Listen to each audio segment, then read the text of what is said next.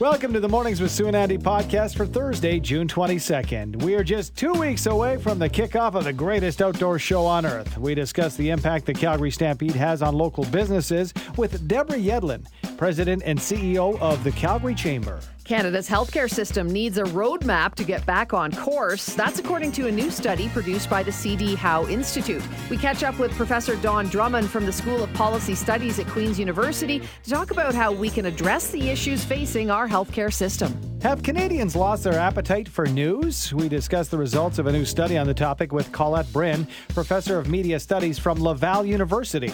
The professor shares her thoughts on how the Canadian media landscape has changed and the challenges that lie ahead for news gathering organizations.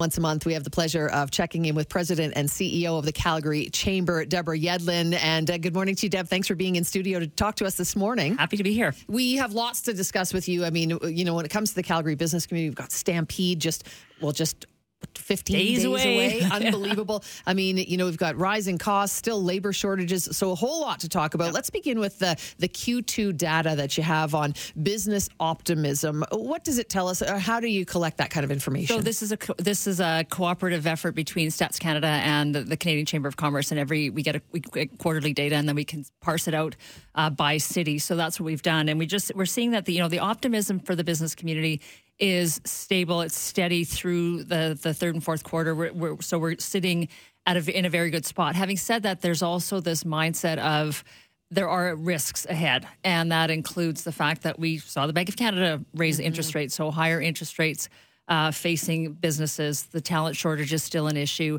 Obviously, supply chains, the issues are getting better, but still, there's you know, this whole issue of rising costs affecting businesses is something that we're not getting away from. And the other thing too is that as consumers hear the narrative about a recession, as they see the higher interest rate costs, as we know the debt levels in Alberta are high, um, you know, com- you know, in, in industries and sectors that are that benefit from discretionary spending are going to see are worried that they're going to see uh, consumers pulling back. So whether you're in hospitality, uh, retail, people may consider what they're buying and how often they're buying. The high cost of doing business that's one thing deb but then you also look at the, the supply chain issues that people can have. And even even if you're uh, you know you have that income and you're ready to hire people the labor uh, challenges labor shortages as well. So what are you hearing as far as the, uh, the businesses have stuck it out this long? Do they got another 12 months in them to to, to, to, to finish the job and continue out of the uh, worst times? Well, the labor the labor issue is is is uh, definitely a, a challenge, and the other thing is too. Of course, it's one thing to hire people, and you have to retain them. So that's and that sort of that can push your costs up as people walk across the street for a higher paycheck. The other thing from a supply chain standpoint is the longshoremen in Vancouver voted to strike, and so if that actually happens, when you think about what that impact's going to be uh, from a supply chain standpoint, that we actually Vancouver's the largest port in the country. Uh, that's not helpful, and of course, we're an inland port from a logistics and distribution perspective, so we're watching that very carefully as well. We mentioned Stampede. We'll get to that in a second, but I wanted to ask you because this appears to be lunch and dinner season, doesn't it? So It I know you have a, a big dinner tonight, and then next week a very important luncheon. Yes, the, this evening, the Calgary Chamber of Commerce, together with the Haskayne School of Business and the Calgary Foundation, are honoring uh, Dawn Farrell, who was the CEO of TransAlta and now CEO of Trans, Trans Mountain. Uh, our Inspiring Business Leader Awards dinner taking place up at the university, and it is also the last sort of big event for the for the dean of the business school, Jim DeWald. He's finished two terms as dean, and he is stepping back from that position and uh, continuing on as a, as a professor. But uh, yeah, so this will be his last big event as dean as well. So big evening, and then of course next Friday we're hosting uh, Premier Danielle Smith for lunch at the Hyatt. Uh, if anybody's interested, you can go to calgarychamber.com to get tickets. oh so you can uh, uh, the Absolutely. general public can buy tickets Everybody can buy a ticket. That is Fantastic. next Friday. Yeah, as Sue alluded to it. Uh, Ten days from now, it's our county fair, uh, known as the Calgary Stampede. Uh, what's interesting, we were talking about this before you came in, Deborah, in that you know most uh, cities in Canada, it's all Canada Day all the time. Our Canada Day almost gets swept under the rug because Stampede just right, right Yeah. around the corner. The impact. Often we tie the impact of Stampede, uh, business-wise, to hospitality. Yep. But it's bigger than that, isn't it? Because what an opportunity for people who might be visiting our city just to see what we have to offer en masse. Absolutely. And I think that's the piece that we have to focus on when you look at the Stampede being a fair, but also an agriculture fair. So the agriculture component is so, so important. And when we listen to people talking about what we can do to continue to diversify our economy, the agriculture opportunities are really, really significant. And so this is just another angle of Stampede that we have to remind ourselves of. But what's really interesting is we're hearing a lot of people coming from away just for Stampede from across the country, from the United States. They're here to take it in. They want to see what's going on and really be part of, of, of what is really a great, great event. And it's been a handful of years since we've had people coming from around the world really to participate in Stampede because, you know, the pandemic and then coming out of it, it's been a little while since people felt really good about coming and gathering en masse like that. No, absolutely. And so you know, trying, you know, people are, tickets are disappearing mm-hmm. and hotel rooms are disappearing. The, that's good news. That's absolutely good news. So I think we're going to see a very strong showing both from an international, national visitor economy perspective and also locally. And what are you hearing? I know that you know for families, maybe you knock off and you've got a week to just be a tourist in your own town. That'd be fantastic. Our friends and family coming from out of town, but the businesses themselves that you're talking about uh, with, what a great opportunity for these business owners uh, to network for 10 days and, and yeah. maybe make some more uh, business connections. Well, I think that's that's what the Stampede's all about. And because it, when you talk to people who are new to the city, and uh, if you go to some sort of event, people are wearing, you know, whatever. If they they they see the fact that everybody looks the same, mm-hmm. you don't know who you're standing beside because you're wearing a pair of jeans, you're wearing a cowboy boot, so cowboy boots, uh, and and whatever else on your head. You don't know who you're standing beside in the lineup for pancakes, right? And that cause that that creates uh, that eliminates a barrier. Mm-hmm. Um, and creates an opportunity for conversation that might not otherwise happen if somebody's wearing, you know, a fancy suit and tie and somebody else is not. It's just, everybody looks the same, and it sort of takes away these barriers for conversations, and that really increases the networking opportunities as well. Well, I know uh, a lot of people are already talking about getting out and spending a whole lot of money during Stampede, so that's a good thing. The yep. city needs it for sure. Uh, I think we're back in full force. Again, we'll remind people Thursday, June 29th, is the Calgary Chamber lunch with Premier Danielle Smith. Can they get their tickets at calgarychamber.com? Yeah, calgarychamber.com. Okay, perfect. Thank you for being in. Oh, Andy? Yeah, one more question for you, uh, and that is, often I think when I think about the chamber, I think about a brick and mortar business or maybe something online, but leaning on the chamber for resources. But more and more in 2023, people have side hustles is the chamber some uh, resource I can use if I want to launch a side hustle, or are you strictly like both feet in for business? No, actually, we're starting to develop a concierge service where we can help people establish businesses and provide them connections to services that they need to do that. We have partnerships that we're developing with Platform Calgary. If you're in the tech sector, we're also looking at the ag, uh, agriculture opportunities. So we're really trying to be that node for businesses beyond what was perceived to be an organization that really was focused on the energy sector. We're very focused on energy, clean tech, and other opportunities, but we really want to help those small businesses start up and, and get going. Love it. Obviously, Andy's thinking about a side hustle, is what yes, he's getting tell at. Tell us what your side hustle I just, is. I just need some suggestions. So, anytime, uh, maybe we'll go for lunch okay. on Friday with the premier. There you go. The year of everybody. Sounds See good. if the premier will pay. Next That's Friday. a good idea. Yeah. Thank you very much, Deb. Appreciate Thanks coming for in. Thanks Deborah Yedlin, President and CEO of the Calgary Chamber. Is Canada's healthcare system on life support? What needs to be done to address the issues that are facing healthcare in this country? Well, joining us to talk about the roadmap to a better healthcare system is Don Drummond, Stauffer Dunning Fellow and Adjunct Professor at the School of Policy Studies at Queen's University. Good morning to you, Don. Thanks so much for joining us. Oh, you're very welcome. So, uh, it, when we talk about a, a, a roadmap, is, is, there such a thing? Is there something that's being put together? Because it sure seems like we've been doing the same thing over and over again when it comes to Canada's healthcare system, and we need some changes, don't we? Well, we absolutely do. I think we've had problems for a very long time, and I think the Canadian public has been pretty tolerant of it. They, I think they live in fear that change will make it worse, that they'll have to pay more, look more like the American. So they've pretty much cruised along and tolerated what we've got. But I, I think recently, particularly the increased difficulty of accessing primary care, people of Alberta know it. The doc, 200 emergency doctors writing the, an open letter about the crisis that's faced. And that's not just really an emergency department problem per se. That's the difficulty of accessing primary care, and people go to emergency because they have nowhere else. And we're seeing that across the country. And we've also saw, you know, 80% of the deaths in COVID in the early months uh, were in long-term care, and we realize we don't have enough long-term care beds. They're not in very good shape. And besides, that's not what people want as they age. They want home care support, and we have very little of it. So that too has been a long-standing problem. In fact, we've known we were going to be into that since the 1950s and 60s, but it, once again, very little planning has been done about it. But I, I think things are going to move now. I, I think the times are right for some uh, positive changes to happen.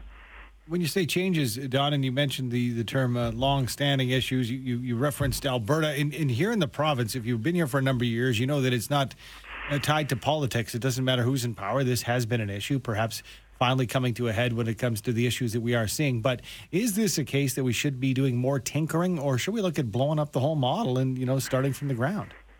Well, I think the good thing is there's lots of studies. Uh, we know where to find them. They're they're on those uh, virtual shelves somewhere gathering dust. But uh, you know what we did? We took the dust off them. We went through all of them, and we said, you know, there's a lot of solid recommendations that have broad support. They would help the situation. These are things that don't need a commission. They don't need to be studied any further. They can be put in place right now. And I think with the public saying we want change, a politician can stand up and say, I'm I'm going to do these things to help it. You know, I, I, Nova Scotia to me is a, an example. 2021, their election, the issue was 70,000 Alberta households were not attached to a primary caregiver all four parties built platforms around that. The party that won, one of the first things they did when they came to power is they created nurse practitioner-led clinics and pharmacies. I think there's a lot of positive things out of that message. The public said we're not going to take it anymore. The politicians listened and they acted, and a very sensible solution. They know they don't have enough family physicians. They use nurse practitioners to the full extent of their scope of practice, and they use the pharmacists. And you're seeing pharmacists and nurse practitioners being allowed to write prescriptions on common ailments. So we're seeing the kind of things that need to be done. We just need more of them. We need to be done faster. Well, this discussion, Don, based on uh, the CD Howe's roadmap for reform, a consensus view of the viable options ahead for Canada's healthcare system. And, you know, when we talk about healthcare and changing it, it kind of all revolves around money, doesn't it? In the end, whether we should be paying for more, whether the government should be paying for more. Do we ever get past that and just think about, you know, what, what does the average person who lives in this country need and what should we expect? Well, I spent a lot of time when doing this report thinking, how do I prevent this just joining another one of those reports on the shelf and gathering its, its dust? And I look back at almost all the efforts that have been made to, to date to reform healthcare have been in the context of cost cutting. And my own, I chaired a commission on the reform of public services in Ontario in 2011 and 2012 and really, my mandate was to show how to save the province money. It sort of said in the process, try not to break a lot of the China, but really, we want to save that money. And that, that's one of the reasons why the Canadian public is fearful of the change.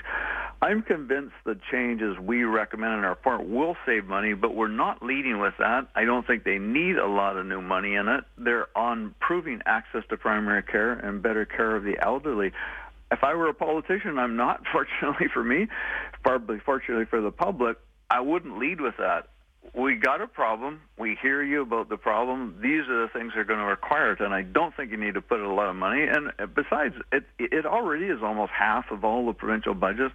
We spend over 11% of our gross domestic product. Aside from the United States, that's one of the highest in the world. There is a lot of money. We're not spending it in the right ways in the right places. You're spending the money is one thing, but how about using technology, Don? Uh, the opportunities maybe we could, you know, pull from artificial intelligence, machine learning technologies for helping with healthcare delivery and balancing some maybe some of the administrative tasks. Uh, is that well, something uh, that could help us? Yeah, well, first, just the plain basics of it. Uh, survey after survey of family physicians and nurse practitioners indicate that they're spending as much as one third of their time doing administration work, uh, easily over 10 hours a, a week. And then you dig further of that as, as an example uh, in the survey that was done by the doctors of Nova Scotia, they found an incredible amount of that was completely wasted. They were filling out forms that went nowhere. They filed off somewhere and they too just gathered dust somewhere. Um, many cases, your form that's filled out by a physician could be filled out by an administrative assistant, and that's still going to take time, but that that's using the doctor through the scope of their practice and it's using somebody that's not costing a lot. As you indicated, artificial intelligence, you can automatically take case notes when the patient is there. You don't need to spend half an hour after you visited somebody to write it all down. There's lots of opportunities that we can do it. And of course, in the process, we have to have a, a means that we are, as patients of the system have access to our own records, and that so often is very difficult. It's an ongoing conversation. I don't think any, it's not a simple one either of things that need to change, but there are a lot of them, aren't there? Thank you so much for your time this morning, Don. Really appreciate the conversation. You're welcome. Bye. Thanks. Don uh, Drummond is the Stauffer Dunning Fellow, adjunct professor at the School of Policy Studies at Queen's University. Yeah. Is there anybody really, if you ask anyone, are you really satisfied with the healthcare system Things ticking along. in your city, in your province, in this country? I don't think so. Well, this is what you, where I have an issue when it comes to. Uh, and by the way, we just came through an election, and uh, the provincial election and the mudslinging talk. Listen, not one party has owned and done healthcare right as No, far as no. and it just seems to have been eroding for the past forty years. Because we so. keep doing the same thing over Yeah, and over that's it. again. And you know what? It's interesting because they do incredible things at the foothills. But I, I've been in the foothills more than a few times. There are some, you know, I'm not trying to say it's just about the aesthetics. There are some wings of that facility. You say, is this 1967? So I mean, whether or not it was all clicking in the, in the 70s, 80s, and maybe early 90s, uh, but then things started to. Uh, maybe we did not do the upkeep. Maybe we didn't keep it, uh, you know, to, to where we belong as far as being the best in the world for Mm-hmm. for healthcare. Which we, we, to this day, even like American friends will say, "Boy, you guys have a great." up there." Yes. And- but and- it's not where it was. And we do, but it needs work clearly, and it needs help. And you know, when you talk about facilities, this the Calgary Cancer um, Center that is being built now. I'm not sure if it's completely finished, Yeah, but a huge- that is world class. So we do do things Up- right, day. but from the bottom up, I think obviously there needs to be changes to make it better and just to keep up with the times. so many questions, and then bigger picture. You know, we're, we're maybe focusing on the hospital situation, but when when you still, I've seen uh, posts on social media recently of I can't find a family doctor. Yeah, Like, that one's a- the big one, right? Last time I checked, we're a first world country, and we can't, you know, get the family doctor thing figured out. Yep. Um, and at what point are you just second guessing yourself? And we we all say on this show lots, and we, we speak with experts who say you got to be your own advocate.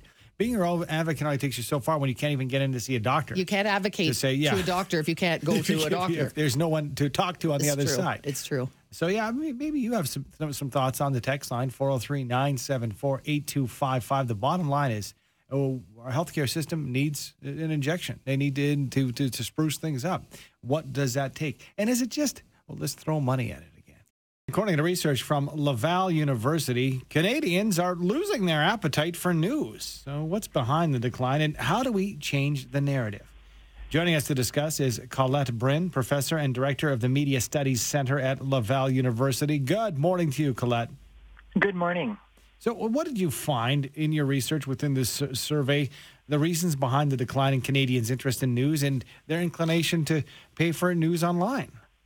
Well, this is a survey, so it's hard to get at the real reasons. They can be different for each person, of course, but we've been tracking this for years, every year, and we're seeing a decline. So what was different this year? It was an inflation year, and of course, we're coming out of the pandemic. There was the war in Ukraine. There's a lot of negative news. So what happens is that people tend to move away from the news or be, you know, because the news is bad, um, to to consume it less as to protect their health, their mental health, and so on. And less people consume news, the less they trust it. It kind of goes together. Is it is it as much that they just you know don't want to hear perhaps the bad news, or is it how they are getting the news? I mean, there are lots